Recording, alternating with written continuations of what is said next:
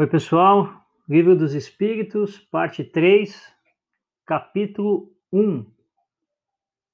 Pergunta 625. Qual é o tipo mais perfeito que Deus ofereceu ao homem para lhe servir de guia e de modelo? Jesus. Jesus é para o homem o modelo da perfeição moral que a humanidade pode pretender sobre a Terra.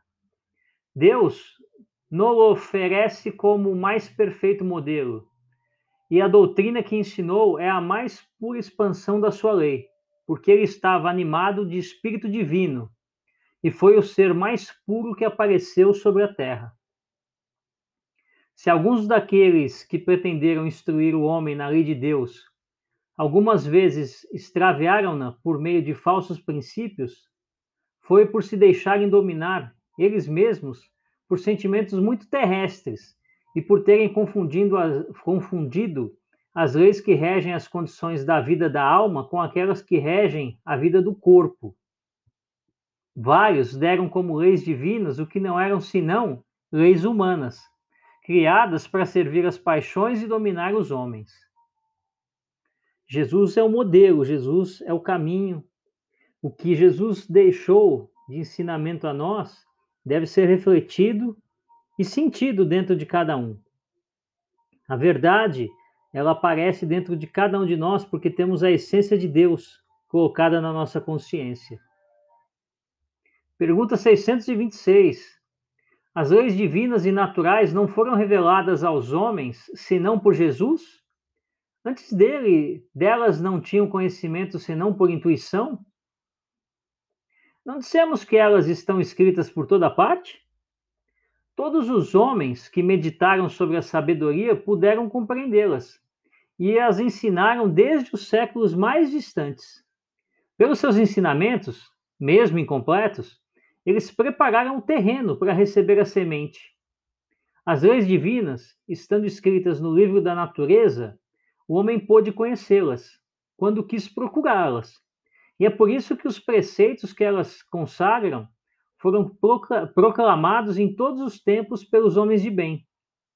E é por isso também que se encontram seus elementos na doutrina moral de todos os povos que saíram da barbárie, embora incompletos ou alterados pela ignorância ou mesmo pela superstição. Como estamos falando, sempre houve a intuição, mas cada coisa a seu tempo. É preciso que o homem tenha tempo para assimilar, para compreender, para viver e experimentar um monte de situações, para que aí sim, com os ensinamentos que vai sendo passado de vida em vida, ele vá criando uma nova forma de ver o mundo, e de ver a si e de ver ao outro. Pergunta 627. Visto que Jesus ensinou as verdadeiras leis de Deus, qual é a utilidade do ensinamento dado pelos Espíritos? Terão a ensinar-nos alguma coisa a mais? A palavra de Jesus era frequentemente alegórica e em parábolas, porque falava segundo os tempos e os lugares. Agora é necessário que a verdade seja inteligível para todo mundo. É preciso bem explicar e desenvolver estas leis, visto que há tão pouca gente que as compreende, e ainda menos as que pratica. A nossa missão é impressionar os olhos e os ouvidos para confundir os orgulhosos e desmascarar os hipócritas. Aqueles que tomam as aparências da virtude e da religião para esconder as suas torpezas. Os ensinamento, o ensinamento dos espíritos deve ser claro e inequívoco, a fim de que ninguém possa pretestar ignorância e cada um possa julgá-lo e apreciá-lo com a sua razão. Estamos encarregados de preparar o reino do bem, anunciado por Jesus.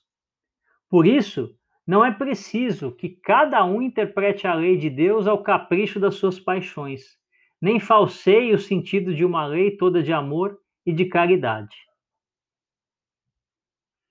É muito claro que, a partir do Espiritismo, a partir das informações que os Espíritos nos passam, nós poderemos analisar de uma forma mais dentro do nosso tempo, dentro da nossa condição de entendimento, as leis de Deus pelo bom senso, as leis que Jesus passa, os ensinamentos que Jesus passa, dentro do bom senso e da nossa capacidade de compreensão.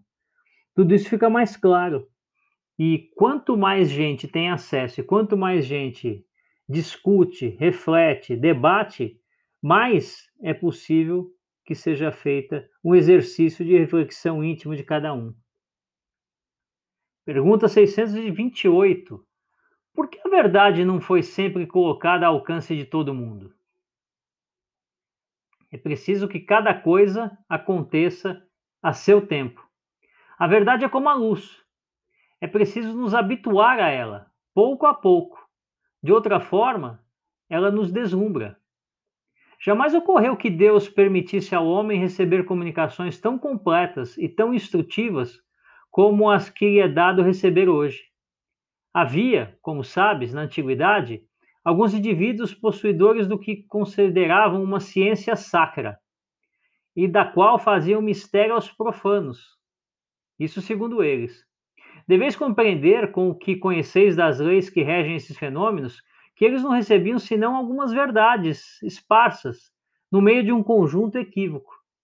E a maior parte do tempo, tudo isso era simbólico. Entretanto, não há para o estudioso nenhum sistema filosófico antigo, nenhuma tradição, nenhuma religião a negligenciar, porque tudo contém os germes das grandes verdades, que, ainda que pareçam contraditórias umas com as outras, esparsas que estão no meio de acessórios sem fundamentos, são muito fáceis de coordenar, graças à chave que nos dá o Espiritismo, para uma multidão de coisas que puderam, até aqui, parecer-vos sem razão, e da qual, a partir de hoje, a realidade vos é demonstrada de maneira irrecusável. Não negligencieis, portanto, de aurir objetos de estudo nesses materiais. Eles são muito ricos e podem contribuir decisivamente para a vossa instrução.